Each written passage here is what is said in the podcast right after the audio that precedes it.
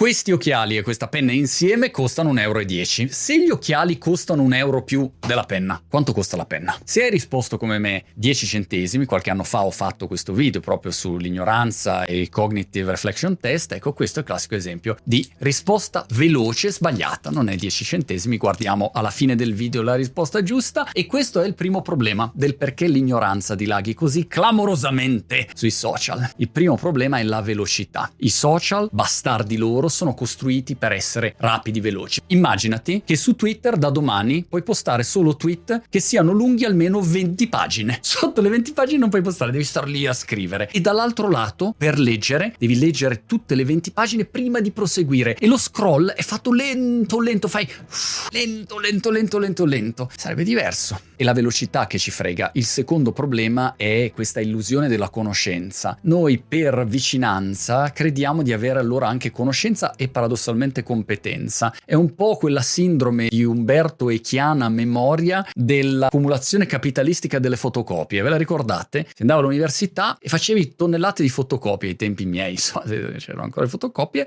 e il fatto di avere miliardi di fotocopie ti faceva pensare di essere molto competente. La verità, facendo un passo indietro, è che non siamo competenti di niente. Usiamo la maggior parte degli oggetti, questa videocamera che sto usando, il microfono, il mixer, le luci, l'elettricità, il computer computer, che ne so io di come funzionino, però li uso lo stesso. Problema numero 3 collegato, avere accesso alla conoscenza non significa avere conoscenza. Se domattina Magnus Carlsen si trasferisce qua a Brighton e diventa il mio vicino di casa, io ho accesso a Magnus ogni volta che porto il mio cane a fare la sua pisciatina, ma il fatto di avere conoscenza Magnus Carlsen, grande campione di scacchi, non mi trasforma nel Kasparov dei pelati. Altro aspetto super collegato, saper cercare su Google non significa imparare e conoscere profondamente un argomento. È come dire, se io divento un grande ricercatore di scatole di pelati nella mia dispensa, questo non mi trasforma automaticamente in bottura. Ovviamente sono d'accordo con voi, se ogni giorno cerco una dispensa divento un fenomeno di ricerca di pelati nella dispensa, ma il passaggio da lì all'essere veramente competente a droneggiare una materia è un salto quantico. Poi che cosa abbiamo? Lo stracitato Dunning-Kruger effect, non ci voglio perdere un secondo, però ci sopravvalutiamo un bel po' un bel po', lo vediamo in in continuazione. Qualunque argomento pensiamo di essere dei fenomeni, dei Nembo Kid solamente perché magari sono anni che siamo appassionati di un argomento. C'è gente, ad esempio, nel mondo della tecnologia che dice ma io mi occupo di tecnologia di 20 anni, 30 anni, quindi ne so di cripto, web3, NFT, blockchain. No, per lo stesso motivo per cui il tizio che si è allenato al Vigorelli a ping pong per 10 anni ogni giorno in modo sbagliato non è diventato Janove Waldner, non è soltanto quanto tempo dedichi o se sei appassionato appassionato di un argomento, ma quanto ti alleni bene, quanto sei in grado anche di conoscere, di approfondire, quanto tempo ci dedichi, ma nel modo giusto e quanto talento anche hai. Se no, esti un carciofo tutta la vita e il solo fatto di spendere un sacco di tempo su un argomento non ti rende competente per lo stesso motivo per cui il solo fatto che io vedo una marea di film di Netflix non mi trasforma in Clint Eastwood. L'ignoranza sui social dilaga, dilaga, non sappiamo quello che non sappiamo. Giochino di parole, però è vero. Quando è uscito tutto il mondo internet, io lavoravo in un'azienda che era un brokeraggio assicurativo, un broker di assicurazione, dove l'uso del fax era fondamentale e l'eccezione che ogni giorno mi sentivo trapanare nel timpano era: ma perché dovrei mai usare l'email? Abbiamo il fax. Ideologie rigide. Questo è un altro problema. Noi, purtroppo, nella maggior parte dei casi, siamo tutti colpevoli, guardate, non è che faccio un atto d'accusa nei confronti degli altri. Io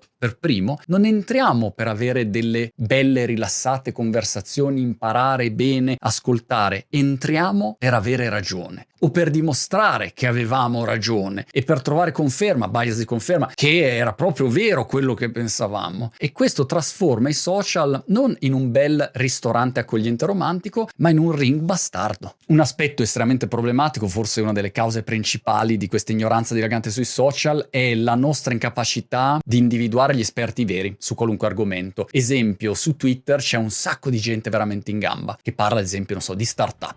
Paul Graham, Alexis Ohanian che ha fatto Reddit, Paul Graham è quello di Y Combinator, Justin Khan che ha fatto Twitch, però devi sapere chi seguire e c'è anche un sacco di gente che non ha mai fatto una startup in vita sua e parla ad minchiam. Sviluppare in generale un buon senso critico e sapere individuare gli esperti fa tutta la differenza del mondo. Immaginati che ne so, di voler diventare un esperto di pasticciotti, mamma mia che voglia di pasticciotto mi è venuta, e le tue fonti di informazioni stanno solo a Brighton, c'è qualcosa che non va. E più in generale, poi mi fermo perché non ce la faccio più, sono ignorantemente, da tiro ignorante, ignorante, ormai ignorantemente parlando di ignoranza, è il marshmallow effect un altro problema, che è il test che fai ai presenti bambini dove gli dici aspetti un pochino di più e c'hai due marshmallow oppure te ne pappi subito uno. Noi non abbiamo pazienza. Sui social sei premiato per l'atto istintivo, è quello che ti dà libidine dopaminica. Boom, vai lì con l'insulto, boom, vai con la battutaccia. Sì, smerdalo al volo, quello immediatamente ti dà un ritorno temporaneo e anche siccome urli allora hai l'attenzione delle persone che in realtà non ti guardano perché ti stimano, ma ti guardano perché stai urlando pensano ma chi è sto fuori di testa, però per un nanosecondo esci dalla tua magari vita un po' tristucola quella giornata e hai quel nanosecondo di celebrità, questa è una via. L'altra via è dell'impazienza e che comunque non è facile entrare nel merito. Ho visto questo video molto bello, molto ben fatto di Folding Ideas che smonta tutto il tema del web 3, gli NFT, Bitcoin, Ethereum, dice che è tutta una merda. Il video è fatto bene, lui è una persona secondo me intelligente, però ovviamente ha un problema di avere dei bias grossi così perché vede solo i lati negativi e non vede i lati positivi e questo secondo me è un problema anche di chi fa delle critiche senza accorgersi di non sapere. E ad esempio ha fatto una critica interessante a Ethereum dicendo non ha valore.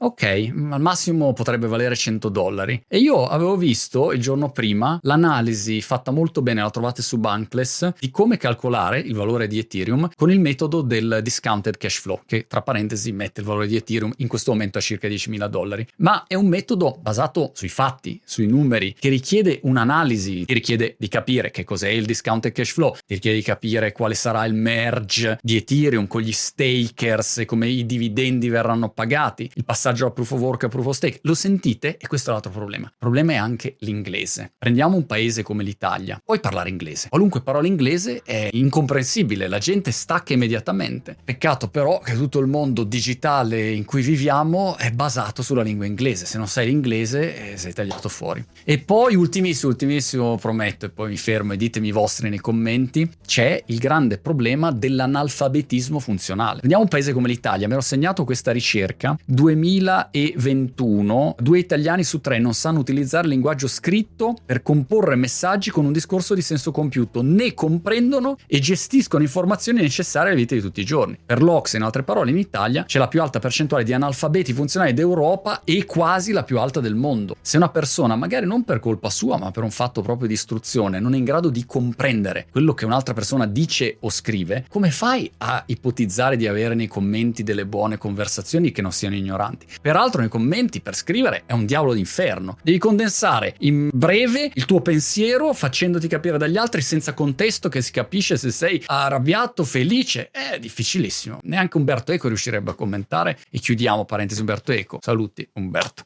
Epidemia di ignoranza sui social e tutti purtroppo ne siamo affetti e siamo tutti colpevoli di ignoranza, però devo dire che alcune persone veramente se ne approfittano. Vabbè, ci vediamo alla prossima. Ah no, aspetta, quanto costava la penna? Allora, se gli occhiali costano, eh, la penna costa.